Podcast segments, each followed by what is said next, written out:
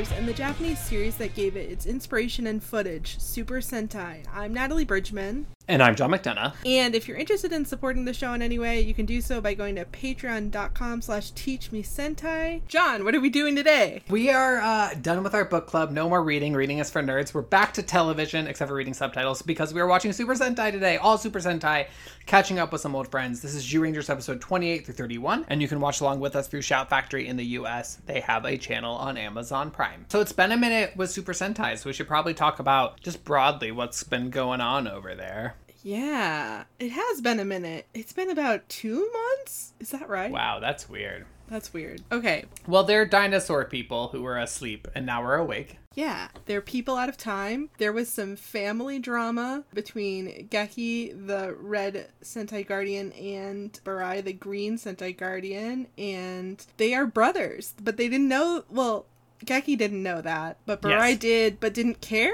He was just too angry, but he got over that anger Yeah. and was ready to be nice brothers again. But wouldn't you know it, the uh, Guardian of Life Clotho trapped him in a room and said that you're gonna die when this candle burns out, and the only way to keep the candle from burning is to be in this room. So Geki and Burai have not really been able to have a conversation about anything. Right, because he's always in that weird room. Also, do you remember how many hours that candle was worth, basically? I don't really remember. I think it was 23 at one point, but I don't remember where we are now. it comes up later as a plot point and i just feel like he did either he was excellent at time management or there was more than we thought but i thought it was 30 One of the two. i don't know but you can look it It's- up if you really want to know Time is ticking. Does the exact number matter? I don't know. Yeah. Point is, Geki doesn't know about that, and maybe one day he'll find out.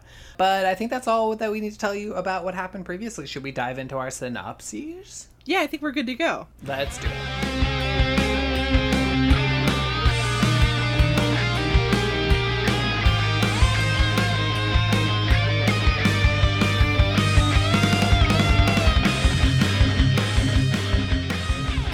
28 Great Upgrade Clay Monsters. Dan is working a part time job at a ramen shop owned by a widowed father and his son, Shinsuke. The Zyuranger weren't technically allowed to get jobs, but Barza made an exception. He agrees to let the others get jobs too, but reminds them that their fight against Bandora comes first.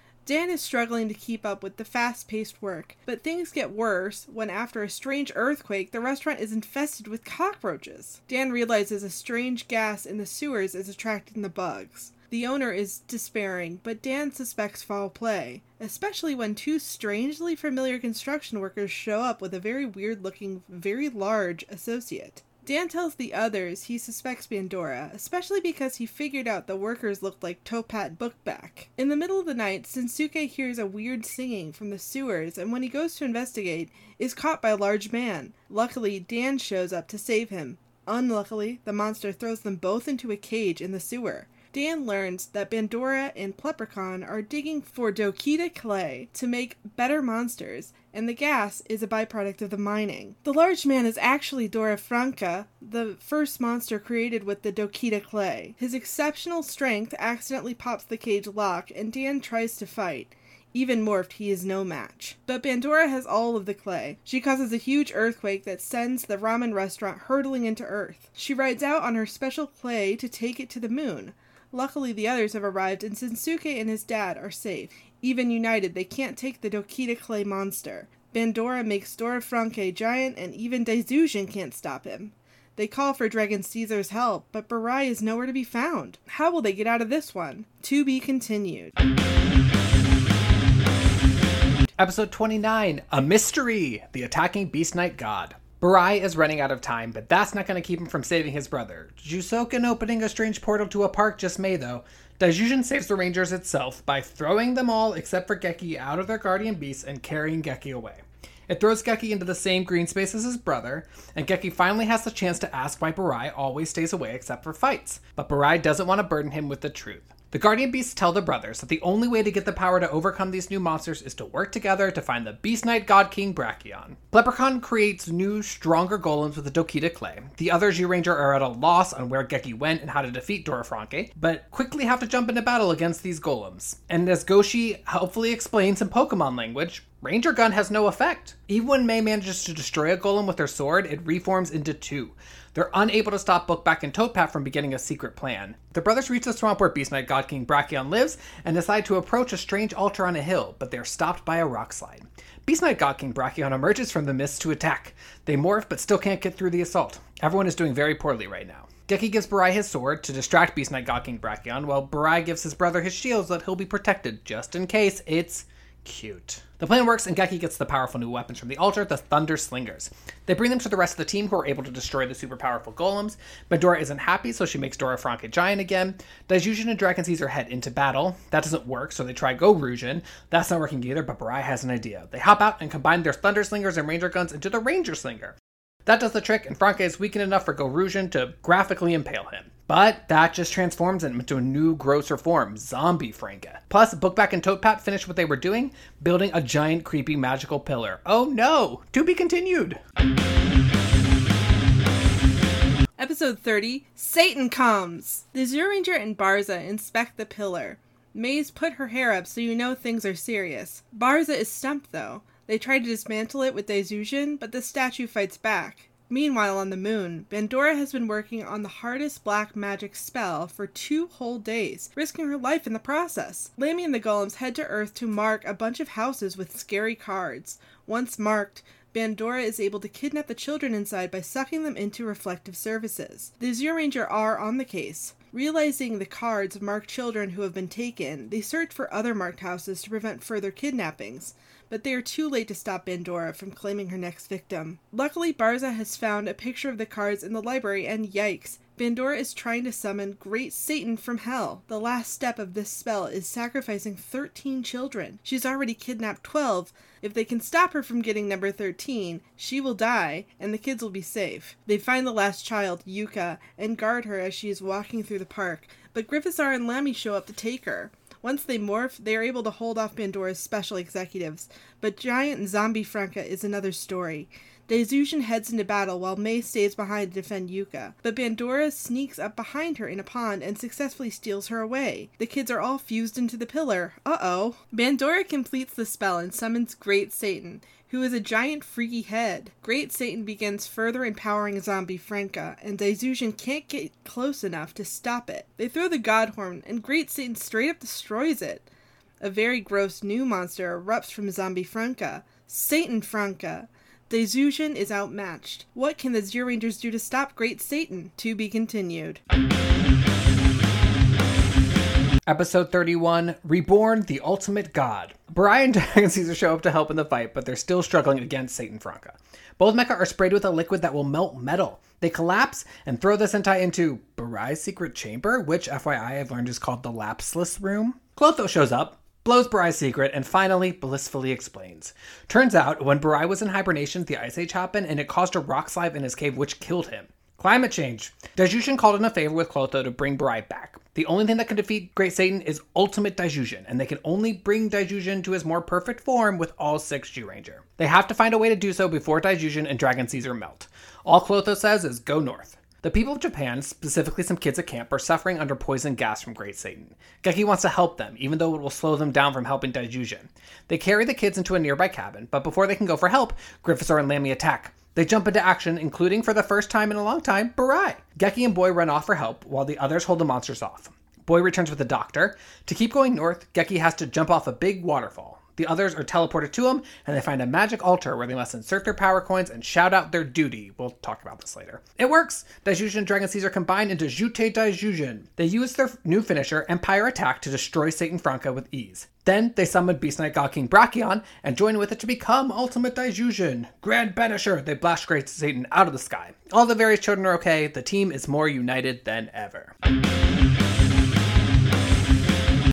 Oh my gosh. Yeah, this was a this was a big a big set of episodes. Yeah, a lot happened. But first, I feel like I would be remiss if I didn't say congratulations for how many times you said Beast Knight God King Brachion correctly.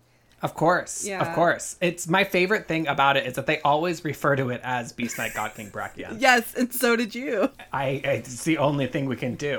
and I love Beast Knight God King Brachion, and I'm going to put some respect on his name. Fair enough. This was a really fun set of episodes. It was like so nice to be back with this team and like the thing I think they do really well, which is like the plot machinations. Yeah. It's like a very like team focused set of episodes. Like the whole thing is like how do we work together to solve problems in like the best way. But also one of those problems is Satan, which is the Listen. other best thing. Listen, I have some notes. I have some theology notes written down. There's a lot to talk about with Satan, but before we get to Satan, we have to go through Dora Franke's first appearance Yeah. and the importance of getting jobs. So Oh my god. so the thing that like blew my mind right off the bat with episode 28 Yeah. is that it's not just that Dan wants to get a job. It's that then we hear Barza say like, Yes. uh, I have a very specific amount of money that I'm using to buy you food. Yes, the the logistics, the economics. Like he like goes to a pawn shop where he like trades in ancient artifacts for money to feed these people. I like can't believe they thought of that. I can't believe they put it in the show. I was like, this kind of logistics explanation. I am my mind is blown. I was I'm so pleased. I was delighted. I was like, finally, after all this time, I know how it works. but they all want jobs because working is so great, and everyone should just work all the time. Well- it was the '90s. I don't think it was that. Dan specifically wants a computer, so ultimately he does want to waste time aimlessly on like video games. I think. It's true. And Barza is trying to teach him a lesson, but the rest of them, he's like, I mean, I guess if you want money too, I can't stop you.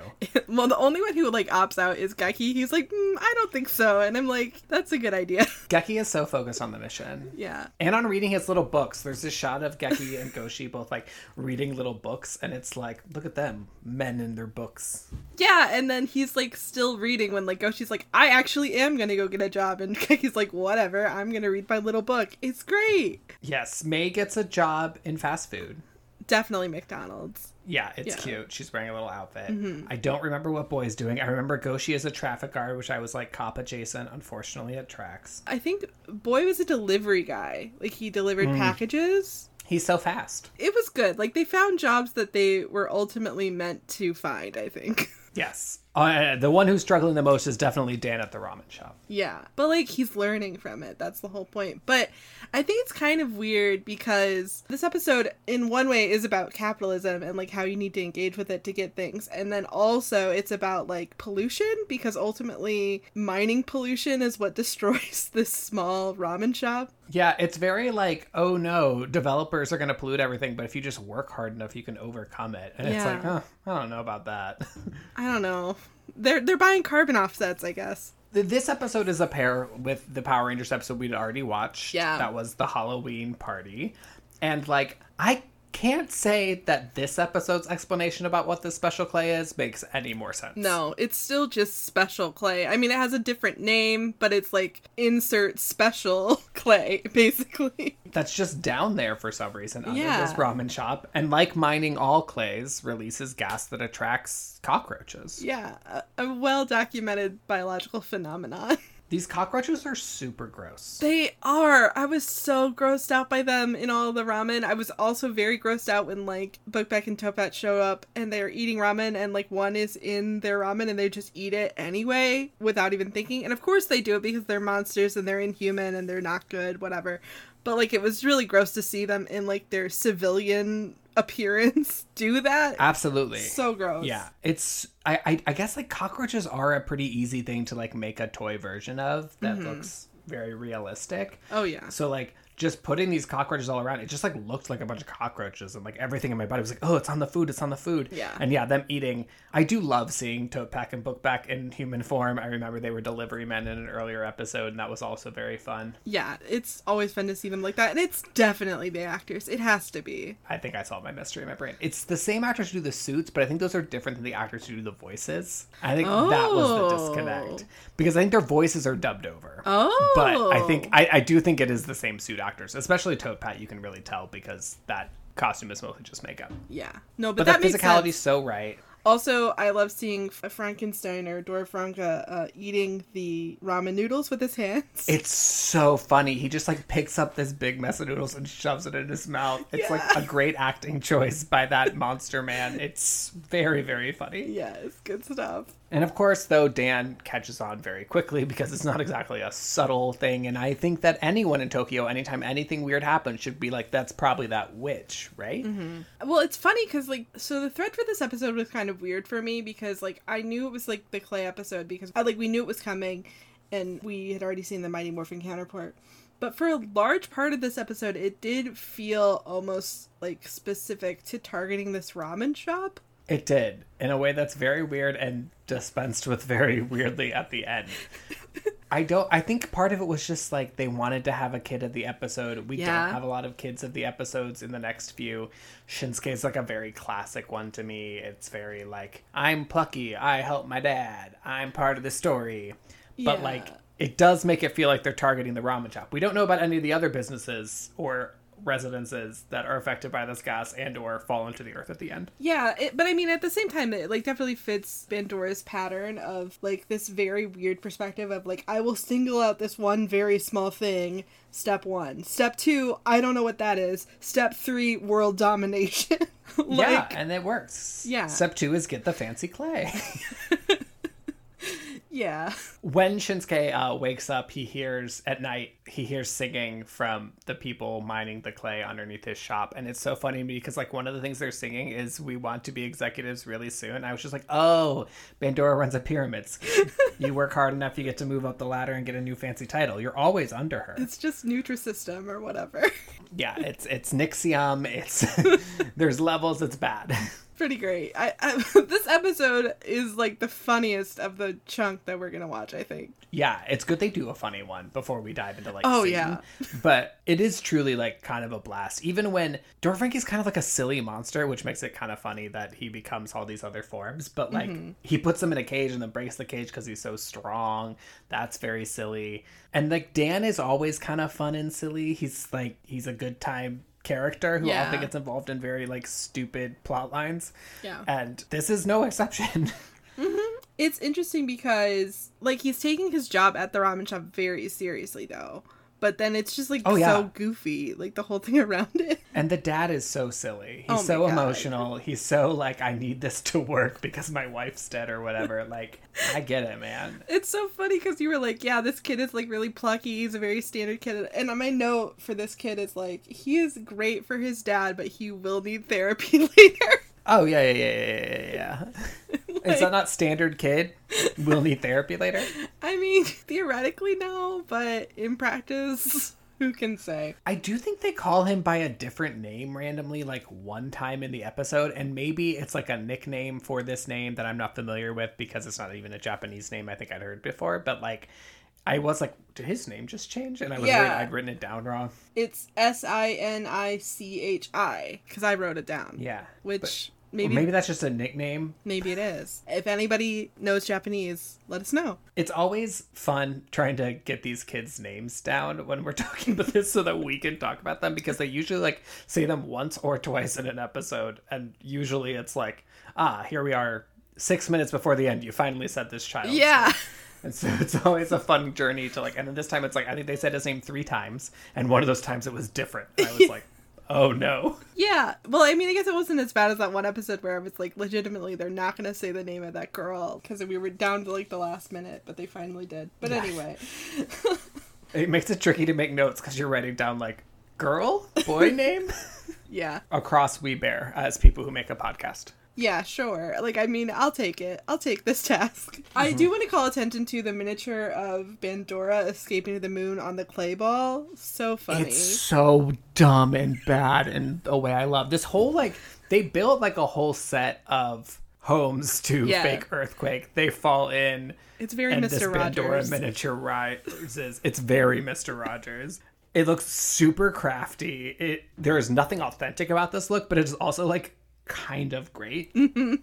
it's like the thing that's really good about like the original Star Wars, like not the special edition, when Yeah. you see like, and you can kind of tell this is just models, but like the care that went into the models, well, Star Wars I think is better, is Yeah. sort of like charming and interesting. That's how I feel about this. Yeah, it's like this suspension of disbelief that like you're willing to do. You're just like, this is good. You tried. I love it. But it was so funny. It's really good. Most of the fight, by the way, they are not morphed. I remember when we watched the episode, the the Power Rangers episode. Billy like randomly walks off, and it's like this very strange series of shots where he suddenly morphed and suddenly in a fight, and it's like, what is Oh, this fight? yeah. I'm like, it clears because Dan fights a long time unmorphed, and then even when he does morph, the kid is nearby. So like you, you can Yeah. really see like the editors had a lift to try to pull a fight out of this weird cave scene. Right. It was tough. And then he even like exits morphed too. Like even if he like went to the city or whatever, like he's he's immediately with the rest of the team. So it's kind of difficult. When he does morph, Shinsuke seems surprised that he's a Zyuranger. And that happens again later in a different episode. It sure does. And it's important to me that all the children in this town know who they are because otherwise, like, they are hanging out with a lot of kids. Yeah, like I thought leading up to this, like we were working under the assumption, I assume, that like they just know that they're Zyuranger or whatever. They're like, no. I definitely thought that they had no secret identity of any kind, but then a couple times people seem very surprised when they transform, and it's like, what? Yeah, well, and it's like so weird because why do they have so much power in the community otherwise? Because like they're constantly counseling people and being like, "No, you need to do this." No, you like like Right. adults, not just kids. I mean, it's worse that it's kids, but like whatever. It's weird. It's particularly weird in the episode two episodes turn out because, like, in this episode, Dan is at least not around this kid in his gear, his garb, mm-hmm. his unmorphed Zyuranger look. Yeah. In two episodes, when the little girl is surprised when they morph, there, it's like, what did you think they were wearing, my guy? Like, what did you think they were doing when they were like, "You're gonna get kidnapped, so let's guard you"? Like what? sounds good. okay, strangers. oh my god! It's just like a painting a darker picture of this world than I would like. It's very weird. I really was stopping to think about it for a long time. I was like, and in this episode, I was like, did they not want their employers to know about this? Oh my Is God. this is like. they lied to their employer about like what they do in their off time. I mean, don't we all? But still. It's a very cute episode that ends with "We can't kill this monster," and also this kid's house has now fallen into a crevasse, and Bandora got everything she wanted, and then a preview for the next episode that's like Beast Knight God. Yeah. Okay, I have two issues with this episode, I will say. Part of it is because it's the first part of a four parter, so they couldn't Yep. really do it. But like the whole time Bars is like, there's gonna be consequences for you guys having a job, and then there aren't. And I don't like it. Yeah, sure aren't. Don't Sure like aren't. that at all. Don't like it. Unless you believe that they're like proximity plot magnets, and the Dokita Clay never would have been underneath this ramen shop if Dan didn't get a job there. Right. But I don't I don't think that's That's it. not textual. That would have Yeah. to be subtextual. I don't think I don't think that's it. I also don't think that's it. And even if that was the case, I like those aren't the consequences I, I was reject looking for. I was looking for Yes. like, oh, I have to get this ramen to this customer. Oh, I have to go fight Bandora. Like I was looking for that. Uh, But then, like, so the, the episode ends with Geki like calling out for Burai very desperately, and like Burai's like, "Oh, I can't go because I don't have that much time," or whatever. I really wanted there that to be the plot to twist, where they're like, Burai also got a job, and he somehow can't Burai got a job outside the lapsless room. Maybe Clotho's like, it's okay if you get a job. Like, if you contribute to the economy, it's fine. But this If you want to Clotho in on the capitalist scheme. yeah. I wanted that kind of stinger at the end, but whatever. That's it. It is such a false cliffhanger because it's like, where's Burai? And then the next episode, it's like Burai being like, oh, I want to come help. It's very silly. Yeah. Should we transition into our next episode? Yes. This is Beast Knight God King Brachion. We're having a good time. So, like I said, it very quickly dispenses with the where's Burai thing. But then Daijujin unassembles and like carries Geki away in the Tyrannosaurus, which is very funny and I like it. Yeah. But like the visual they use of him unassembling is nothing I'd ever seen before and it's kind of cool looking. Yeah, it just kind of like disperses. It's neat. Yeah, they like turn into little outlines. It's Mm-hmm. it's like a very hard thing to describe, but like watch the first three minutes Yeah, of this just episode, you'll see it. Also, in the first three minutes of, of this episode, Franca, Dora Franke, like lifts up Daijujin in like what I can only describe as like a WWE throw, and like just tosses him. So that's worth watching. That's what I'm saying. The. Dora Franke Daijujin fight, I think, is one of the better Daijujin fights we've gotten to see in, in all the iterations of Oh. when we see them fight. Just Yes. because they're both like more mobile than I think in many cases, Mm-hmm. and it, it looks really good. yeah, they like really choreographed it. It's nice. It is very confusing though when when Burai is first leaving the thing, I was like, "Oh, that's a city park," and then Geki shows up and is like, "Where are we?" And I'm like, "You're not in a city park." Yeah, I feel like they should have like put some fog in there or something to kind of when Geki's there, they are talking weird. Like there's an echo, yeah, but it's not that. but there's like not even a filter. Yeah. Yeah, it really just looks like a park. It like, just yeah, it's very serene. it's that kind of greenery. Well, it's because they filmed it in a park. Yeah, yeah, absolutely, it's that. But they really didn't hide it very well. No, they didn't even try. But whatever. I guess they had all those Zord fights they had to do. Plus this Brachion fellow. Yeah, King Brachion.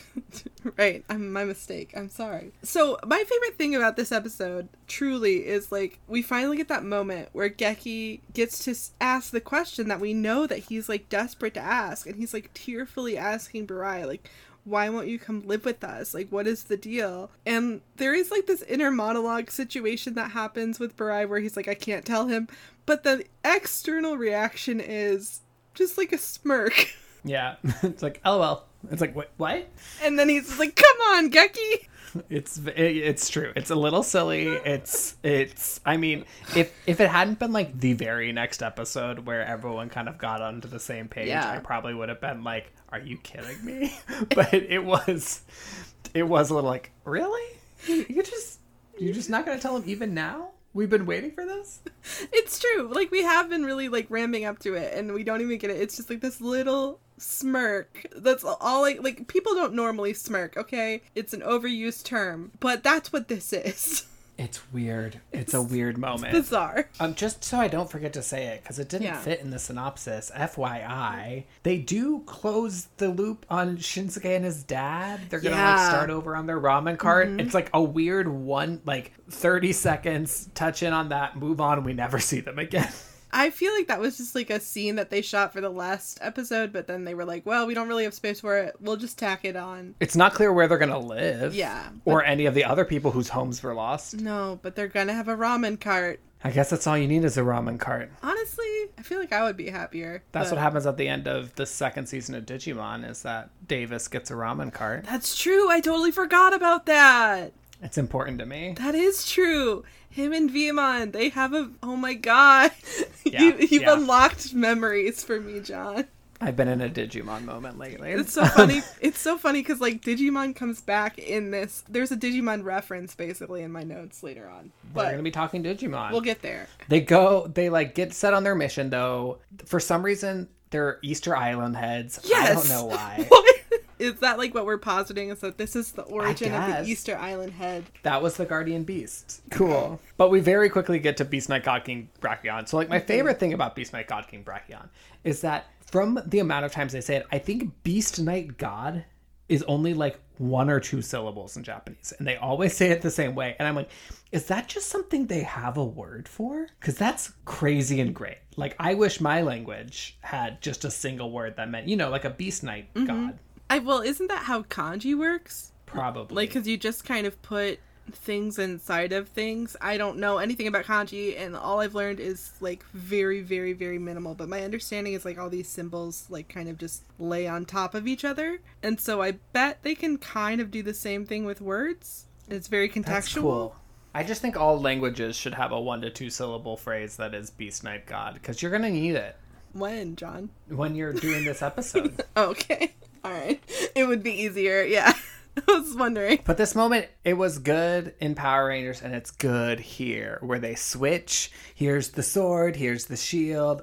It's Ah, better. It's better here because like there's all the gravitas of it. It's so good. It's nice. and it's not like we're rivals who are coming together, but only for this one episode. It's like Yeah. we're brothers who really care about each other, and we've already sold an emotional moment between us, even though there was a smirk at the end of it. And like, feel this, and I think we feel the stakes of Dora Franke a little heavier. Yes, my favorite transition is like Goshi screaming into the, you know, into the void, Geki, where are you? And then it cuts to Geki and Burai just rolling down a hill because they're they're dealing with Beast Knight God King Brachion. Yeah. Ugh, it's good. It's good. It's the the gravitas is real. We the Goshi and the rest of the team fighting these mon- you like really feel the like at one point Goshi's like oh my god we're gonna die. And it's like oh my god they're gonna die. You don't really think that but uh, it's it's really great. I really like it when he says Ranger gun isn't effective because the Yeah. tool's just called the Ranger gun.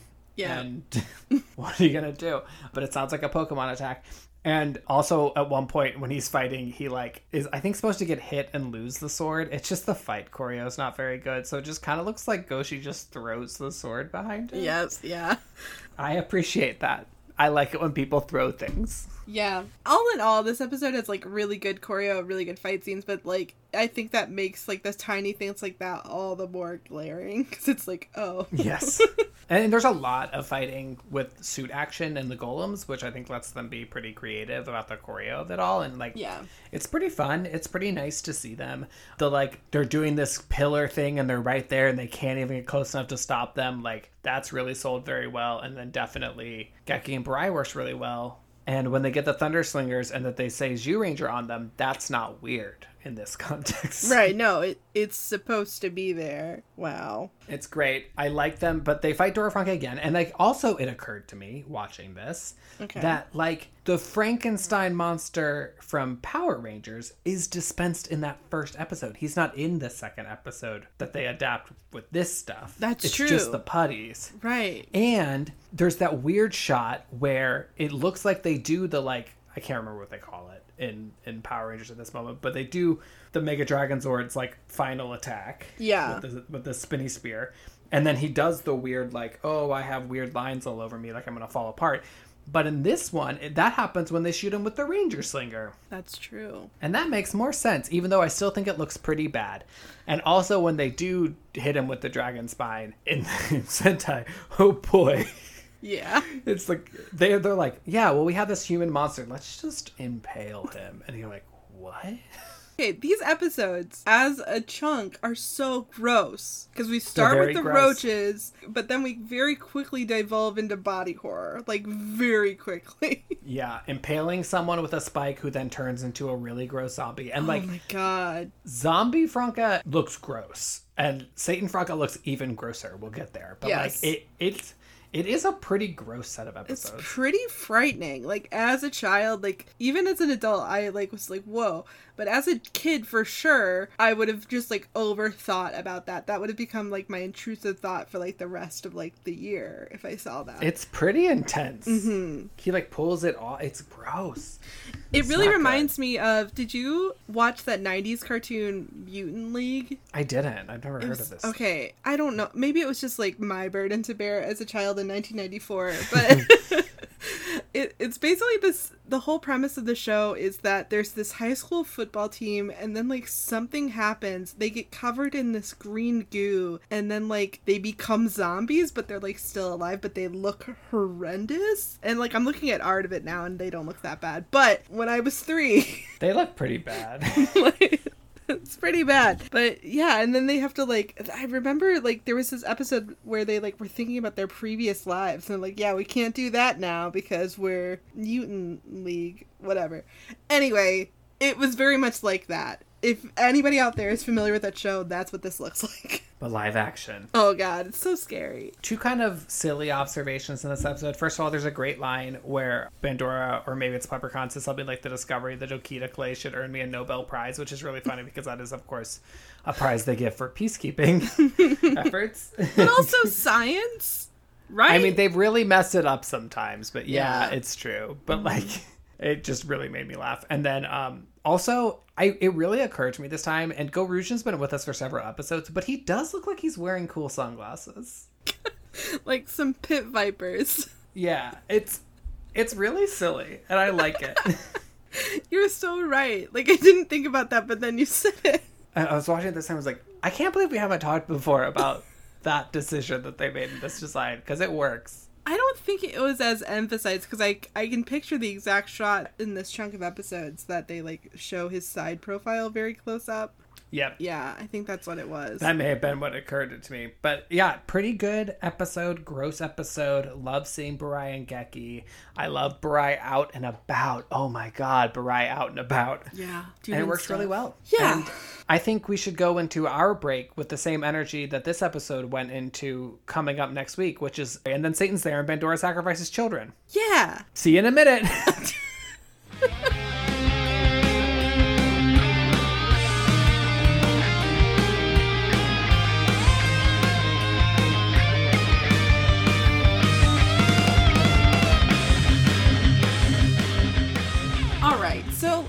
Just gonna talk about the creepy pillar right off the bat. yes. Great place to start. what the hell is it? What is it supposed to be? got like a weird doll face. It looks Yeah. like Jafar's staff Mm-hmm. from Aladdin if it was all white and had a weird doll face Yeah. and was giant and was a pillar in the ground. What's her name? That one monster. Uh, Lady No. Madame No. Woe. Madame Woe. LOL. I feel like we maybe haven't seen Madame Woe's Japanese counterpart. I'm probably forgetting something obvious, but I don't think we've seen it. no, I don't think so.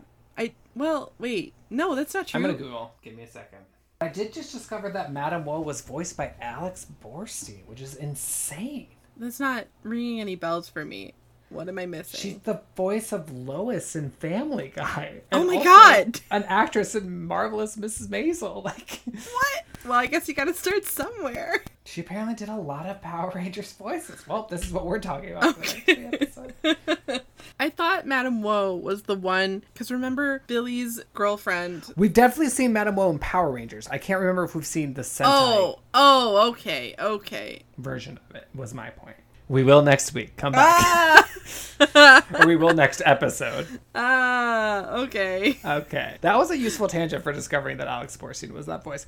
Anyway, Yes. this pillar looks creepy. Yes. The setup of this episode is super unsettling. Bandora doing the spell, like her minions are genuinely quite concerned that she's gonna die. It's like scary. goes her eyes blind. bleed. Yes. It's intense. And then she starts sucking kids into the mirrors, and it's the dumbest, worst looking thing they've ever No. done. But like so I feel like they have to like temper the like the gruesomeness of this episode cuz it is Well, really they keep weird. Talking about sacrifice over and over, and then eventually they're just like trapped in the tower. They're not dead. Maybe they would have died eventually, but Right. like they're it, it is like her sucking the kids, and they keep talking about sacrifice. Like at one point, I wrote down, I was like, "Are these kids dead?" Like Yeah. I was like this sounds like a QAnon plot. My god. It's not good. She Ranger does seven is something I wrote in my notes. That's just an idea for me, I guess. That's an idea for everybody. But It's it's really one of the creepier setups the show has ever done, if not the creepiest Yes. setup the show has ever done. like the actual plot of it, like the actual plan that Bandora has. But I think like the way that she kidnaps the kids and then ultimately how they end up in the pillar, it was like them going to the drawing board and being like, "But remember, this is for children." Right. It it's a lot. And also I think calling it the hardest black magic spell, which is just a translation thing. I'm sure it sounds cooler in Japanese, but like Yeah. that helped cut it for me because it, they do say the hardest black magic spell a lot and I'm like the most difficult. They could have just said that. I don't know. Yeah. I want to flag something now because I don't have an explanation for it. I'm but ready. I'm wondering if it's important. When Barza is explaining Great Satan and the spell, he says that Mm-hmm. Great Satan was at one point defeated by Kai, and that is not a name or it's like K A I proper noun. Yeah. I have no idea what that is. I've never heard that before. I feel like that is the name f- that's like a name for God or like Oh. for light in Japanese. I, I it's probably I think you're probably right that that might be what the name means, but the fact that I didn't translate it makes me think that it is a proper noun that he said like we're supposed to know, but Yeah. Mm-hmm. I don't know. I'm I'm putting a pin in it. Maybe one day we'll find out. Maybe we won't. Who knows? Yeah. But the pin is in there. I just kind of gather that they have like a pantheon of gods. Like they have God, Mm-hmm. which is Daijujin, and then they have like others, which is like Others. Clotho, Kai, Yeah, that makes sense. etc. He just said it very casually, like I should know what that means, and I was like, I don't know what that means. And maybe it is just a translation perspective thing. yeah. The rest of this episode is just more creepy stuff, and it's this girl agreeing to let total strangers walk her through a park. Well, it is getting to see Lammy actually be a spy. hmm that's fun. To like, I like seeing Lammy music. trolling the streets. It's nice. I love Lammy. Lammy's great, and this fight like is good. Mm-hmm. There's a lot going on. There's actually a really long portion of it where they're not morphed. That is pretty well choreographed and has Lammy and Grifforzer in it. That works really well. It does feel padded for time to me. Like this fight was probably longer than it needed to be, but Yeah. like it is a good fight. I agree. It is pretty fight heavy. And it's fight heavy in a way that, like, from the trailer from last week, slash, from the way you know stories work, like, I know that it's gonna happen. So it's like, I'm just waiting for it. And it's like, well, they're still fighting and it looks good, but, like, come on, where's Satan? The episode's called Satan Comes. I guess that like weird green screen hyper like holographic face costs money. Yeah, I don't want to use it too much. Yeah. Uh, we got to talk about what Satan looks like, which is a weird green screen hyper holographic face. That is how you would describe it. I don't know how else to describe it. He has like this weird headpiece. He is just a head. It's unclear if the headpiece is supposed to be a hat or spiky hair. Could be either. Maybe a little bit of both. Yeah. It's not a bad look. No. It's just like Satan, yes. Giant, creepy, spiky hair head in the sky. It's like, what? Wait. How do we go on that walk? As far as like depictions of Satan go, it's pretty mm-hmm. good, right? Yes. No complaints. And this moment is like when he is summoned, it is mm-hmm. like pretty cool. There's like a fireball it comes from the sky. Here's this giant head. And I don't actually think the head in the sky looks bad. It's just a little silly, but it doesn't look bad. But then mm-hmm. they show all the kids in the tower, and that looks That looks really terrible. bad. This pillar was so creepy, and then they show the kids in it, and it's like, oh, this is goofy as hell. They're supposed to be fused in. Yeah. Clearly, what they did is they made this little backdrop with like you know like a, a, a photo op you see at a park or a fair where the head's cut off and their arms are cut off, but the head doesn't fit. They didn't size them to the kids, so there's like a lot of negative space Yeah. around every kid's face, and it's like you're not trapped and really inconsistent white makeup. Yeah, I feel like if they didn't include the arms, it would have worked better because it would have just been their faces. But Often maybe that things don't feel like a rush job on the show to me. Sometimes it's like they show their budget, but this Yeah. just felt rushed, which was strange. Yeah, and it was a shame too because again, the pillar was so creepy. Yeah, and what was happening is very creepy. Even the concept of these kids being fused into this pillar so they could power create Satan. Creepy. Yeah, but it didn't look creepy. it looked goofy. They do sell us pretty hard on Satan being a big bad deal though. Between like they Yeah. can't get close enough to him and mm-hmm. he's like powering up zombie Franke and like not even really dealing with them. They can't close up, and then they like the god horn, the big thing they've been oh my finishing off all these monsters with, they throw it and he's just like, yeah, bye and like zaps it right out of the sky. Like it's a good relatively underplayed as far as Super Sentai goes. Everything is obviously very heightened at Sentai, but like for Sentai, pretty subtle way of triggering to us. Like this guy is really, really bad and really, really strong. Yeah, like it definitely feels earned and like Yeah. well treated at the same time. But speaking of gross, Satan Franke bursting from Zombie My Franke's God. head is a lot to deal with. It is so, and it's like wet. It's moist.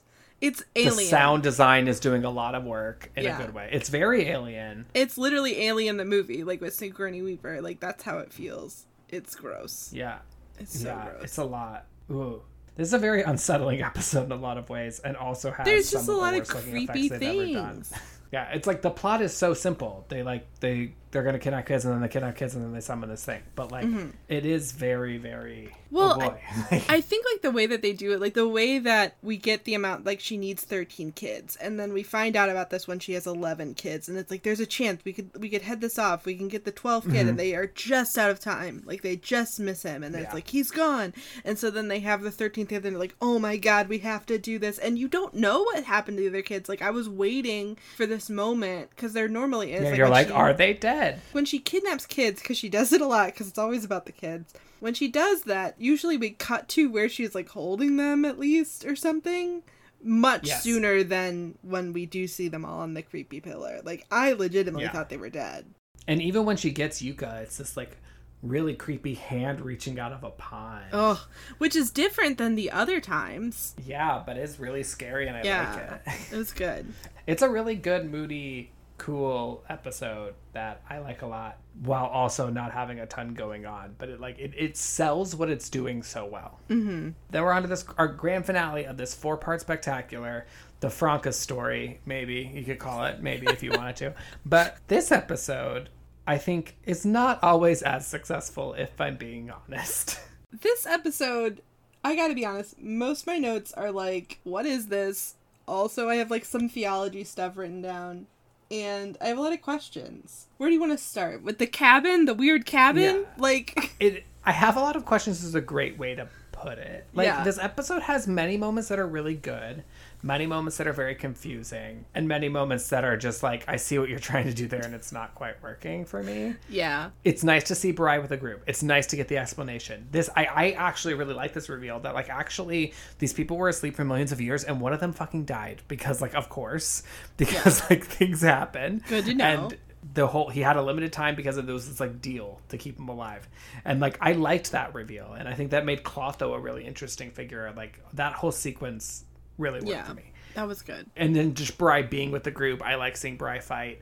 And then as silly as this random camp in the woods was, the like general like they're gonna stop and help some kids if they can is good to me. Yeah. And then I think we move into like questionable territory. Yeah, I mean, I do like seeing Burai as like a true second in command to Geki. Like, I don't think he's had that thus far. Like, I don't think Goshi Yeah. is really his second in command. Like, he obviously is his friend, but like, whatever. I think you're not giving Goshi enough credit, but okay. I think he's deferential too much. That's fair. That's fair. Whereas, like, Burai is an honest to goodness, like, I'm your second in command guy, you know? Yeah. But not no shade, Goshi, no shade. But then we do we go we find these kids right away. Like they're tasked with this impossible, weird riddle of a task to Go north. go north to resurrect ultimate Daijujin, which is like the perfect form of God, which okay. You better believe I have Very some that. thoughts.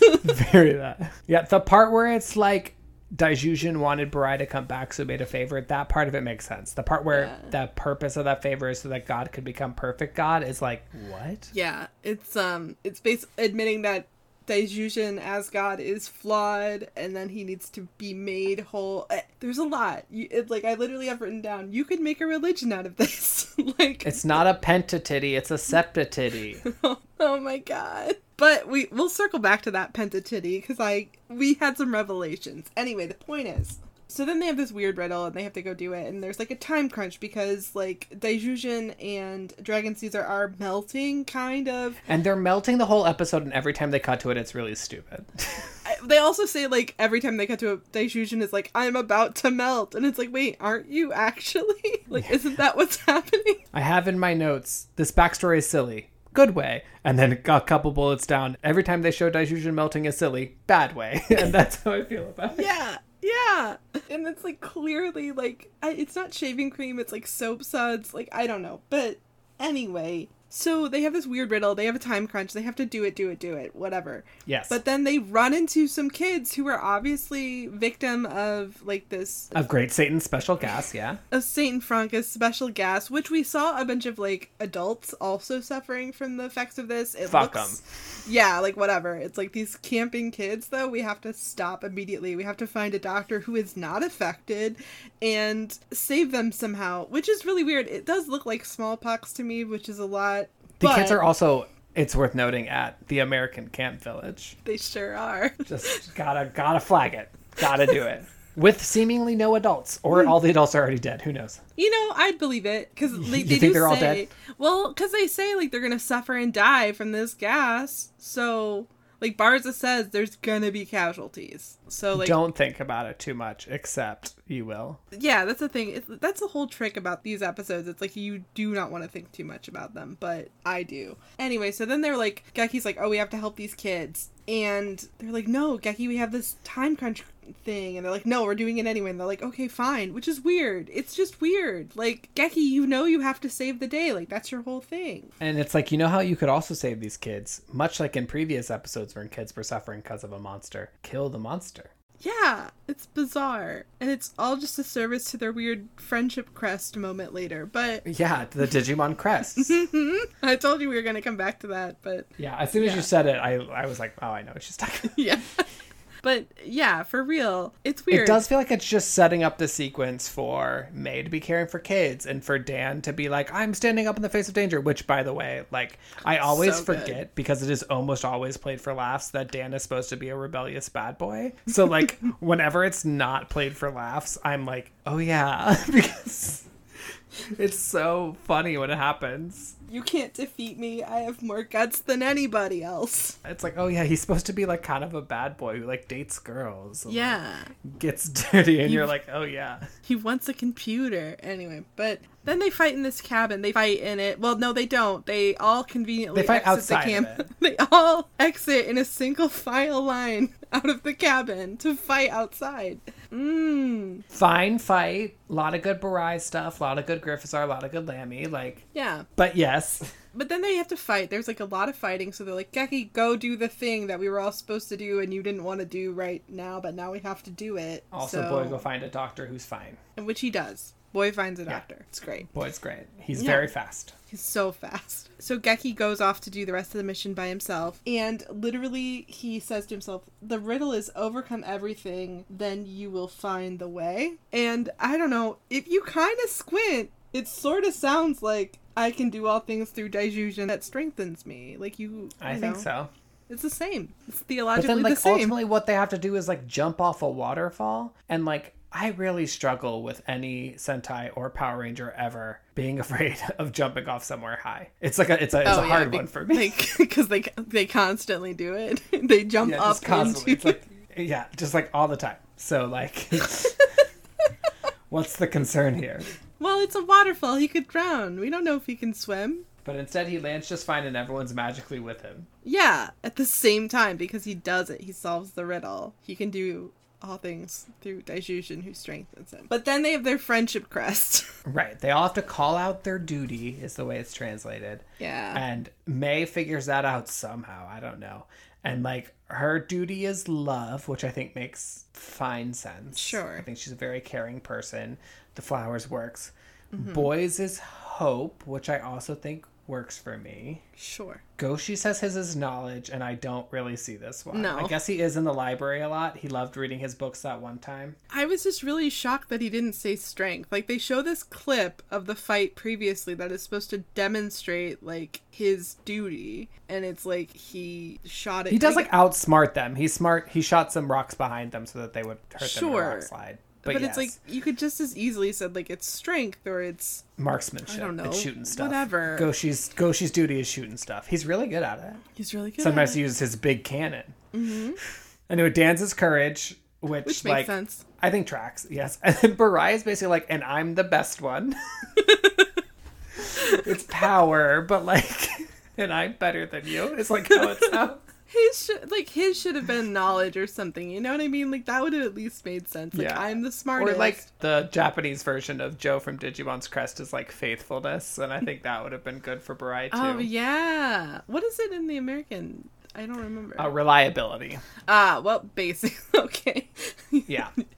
and then Geki just says justice, and it's really like, wait, Geki, what are you talking about? Like, he also says, "And I'm the thing that unites them all." Justice. Justice. What? what are you saying? Oh, but it worked. Okay, I guess you were right. But I remember that Riddles episode where it's like, what's more powerful than evil or whatever, and he's like, oh. justice. oh my god, yeah. And then it like brings the whole thing to a standstill because then they have to debate.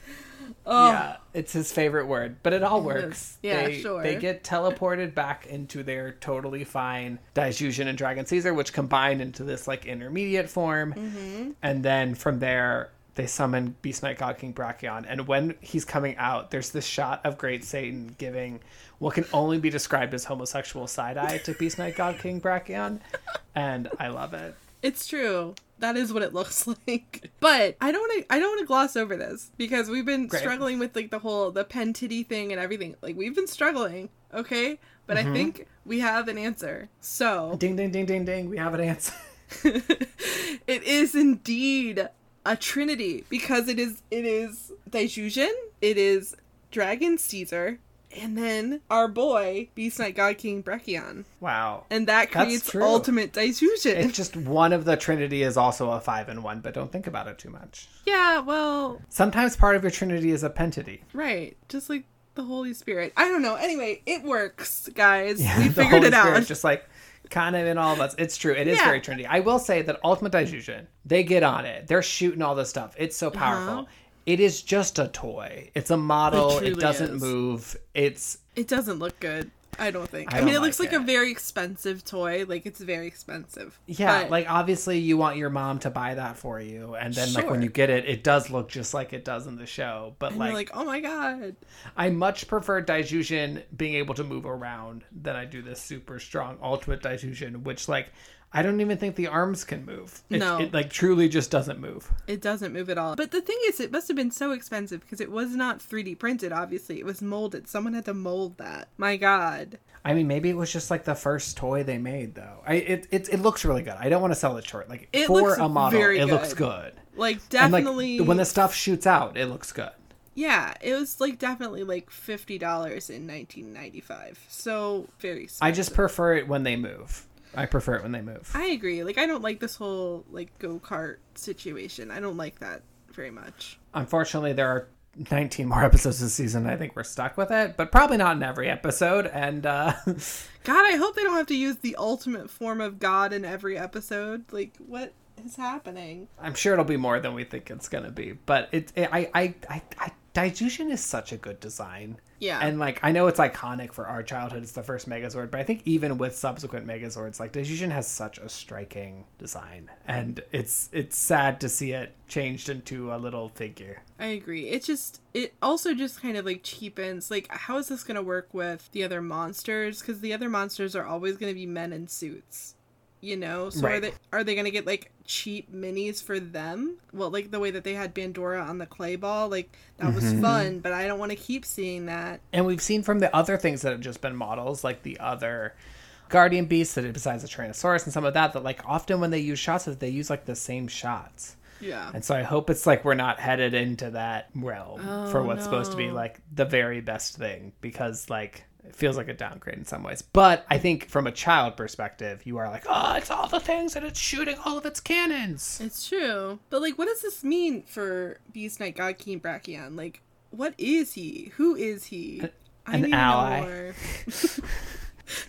I Uh, mean, an ally. it's not worse than like when Zordon was like, actually, that's just my friend, you know, in the Mighty Morphin Power Ranger version of this. Actually, that's just my pal. What I can't remember the name of his whatever he is. But he basically is like, that's actually a friend. I'm sorry. And this, we get no explanation aside from like he's this really pow- like what is his relationship? Like I just want to know. But Well, let's break down the etymology. oh my god.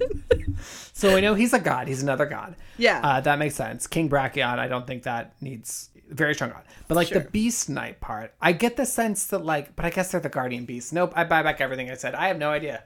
I have no idea. He lives in the swamp. With the Easter Island heads. Yeah. Mm. Yeah. Was there another tribe that he was their guardian Ooh. beast? Don't know. We- Maybe I we'll never I- know. I wish I could. I love the way he looks. He is just a toy, but like he Oh. looks good. There is one shot where he's like biting down, or like he's going to bite down on Geki and Burai, and it's just very clearly the inside of a plastic toy mouth. Absolutely, absolutely. It's like, And like I don't hate it. no, but it's like it's so clean and in focus. I'm like, wow, that's plastic. I can see a screwdriver. Yeah. like I can see Yeah. a screw rather. But I don't know, man. It, it's cool though. It's still cool. It's a lot of like epic scale. Doesn't quite land the plane on this four parter, but Right. like pure rule of cool. I think this last episode works really well. Ultimate Daijujin's kind of cool, and like Yeah. them all doubling down on their Digimon crests is also kind of fun. And like it's it's it's it, it has a good vibe. It just Mm-hmm. isn't quite. It doesn't quite click in the way that like it felt like episode 30 was like we're going for scary and it got to scary Yeah. and this episode doesn't quite have that same strength. No, it's hard to pull back from that though. It's hard to be like, this is terrifying, and now everything's fine. Next episode. But What's Bandora gonna do now? who knows? She did try the hardest black magic spell, so what could possibly be left for her? I don't think this is Um, the last time we're gonna see Satan. I don't think so either. But to that end, it kind of feels like in a way. Since we're just coming off of Shattered Grid, if you didn't watch those episodes where we talked about the comics, go back and do that because those are really cool. But this is like their version of that. And I don't mean that to say like it's a crossover episode. I don't mean that. But like it's their version of this like epic scale where like people are actually at stake and like things die or could die even though we don't really ever see that happen. But like this is the the Zyuranger version of that kind of a story. Mm-hmm. And it's it's a more common Sentai thing than it is in Power Rangers. Where in Power Yeah. Rangers we often have like the first episode and then a series of episodic episodes. Sometimes they'll be like two parters or things that are like a, a high concept or they get a new Zord or whatever. But like it's not like huge stakes and then a finale. But because this is structured a lot more similar than, to like a long form anime season, like you do have these like periodic and Sentai like climaxes of sort. I think that the first Green Ranger episodes were sort of one of those, and then now I think this is the second one of mm-hmm. those. Yeah. And like it's kind of a nice pace to to get these like very climactic like Bandora's built to something and we really got to take it down. Here's Satan. Like that feels good. And it's something Yeah. that you get around this point in the season in a lot of Sentai. Well, in many ways, it's like what Bandora has been building up to because she does mention Satan a lot. You know, She does. She gets her powers does. from Satan. We'll have to see how if she's if she's right away like I got to find a way to get Satan back. Is she still blind? I don't think so. I think that got over Mm. No, she- she summoned Satan. Like that was just like a passing malady. Momentary blindness. She got some blood in her eye. Blood in her eye. The old blood in your eye thing. I know that works. I don't. Bandora is super scary in these episodes. She is. just like every time when it's time to turn it up, Bandora is freaky. Yeah. I also felt really bad for her when like things started to turn against her. Like when she because she, She worked so really sure. hard. She was like even saying like just a little bit more, and then it, it like all evaporated and went away. I felt bad, kind of. It's like oh Yeah. Yeah, I'm. I still feel for Bandora. She's just so great, and Machiko Soga is mm-hmm. like so good oh at playing so her. good, so good. it's good. just very like, oh, I love this. I love this mm-hmm. lady. excellent. That Top said, tier. Natalie, who was your favorite Sentai this episode? golly, I think it was Burai. Burai's a good answer. It's I I think him he he's got a good mix of like soft and hard that I really like in this episode. And I like when he's like, and I'm the strongest one. Burai is probably my favorite too, but in the interest of saying something different, I'll say Dan. I like Dan trying to get a computer and his little job and like being like, I have more guts than you, haha, silly monsters. I liked all that. Dan, I had a fun time with this episode. Yeah, Dan was starting out my favorite because I was like, oh, look at you being a little, a little like go getter. I like that. But you know that smirk, I hated it at first, but now I think I like it. Mm-hmm, That's Yeah. fair. Geki didn't hit for me in a way I expected in this episode. Geki usually does, but I'll say it. He didn't hit for me this one. He was a little whiny, It was a little much. It was a a little, little much. bit, a little bit. We'll see if he improves next week. Next week, we are back to more. We're, we're like very close to returning to our fully original pattern because of some two parter shenanigans. Uh, we're only going to watch one episode of Mighty Morphin Power Rangers next week. So it will be Zyurangers episode 32 and 33. Uh, and, and then Mighty Morphin Power Rangers episode 27. And then we'll probably fill the time with something like fun and silly, just a little thing. Maybe it'll be, we talked about Power Rangers color taxonomies. We talked about, maybe we'll do another Two Truths and a Scent Live. We'll see. Something will happen in that space. But episodes, if you want to watch along with us, Zyurangers 32 and 33 and Mighty Morphin Power Rangers number 27. Cool. It's gonna be good. I think so.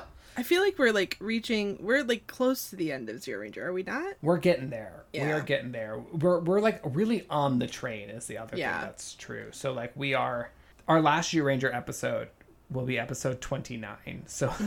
like we're towards the end and like we are pretty much we're on the path. We're in the home stretch here. Follow us on social media. Oh yeah, Instagram, Twitter, Tumblr, maybe TikTok. maybe TikTok one day. You want to see it? Why don't you let us know at teachmesentai at gmail.com or anything else you want to let us know at Yeah. teachmesentai at gmail.com. Rate the show, review the show, patreon.com and teach me sentai. That's all the business. Right. The most important question: The big business. If you were given a morpher today, John, what color ranger would you be? Pink. Um, I'm pink. I am wearing the same pink shirt I was wearing last time. I was a pink ranger when I said I don't really have a lot of pink shirts, but I'm pink today. It's Destiny. Guess what? Wearing that shirt again on a recording day. What about you? Destiny. So I started out the day in like a navy situation with some like weird like maroon and gold highlights, and I was like, "Am I a sixth ranger? This is what this feels like." But then I that came feels very six ranger. Yep. Right, but then I came home and I changed my clothes to get like more comfortable, and I course. picked out without even thinking about it a fully blue outfit. So I am a Blue Ranger. I think that just Yeah. is what it is. Yeah, you were just a Blue Ranger who was wearing a cool shirt during one episode earlier. Yeah, no, like it's a Blue Ranger day. Exactly. Yep, So- yep, yep, yep. What are you? Yep. Let us know. Uh, we always love to hear from you all in any way. And otherwise, we'll talk to you next episode for some more Zyuranger and Power Rangers. And until then, may the power protect you. Bye.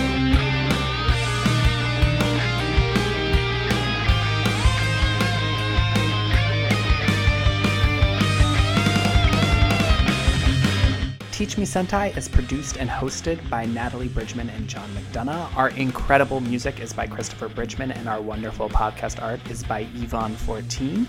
You can find their work on Twitter at E EAVON14 or on Instagram at yvonne.14.art. You can support the show by going to patreon.com slash teachmesentai, and new episodes come out every other Thursday wherever you get your podcasts.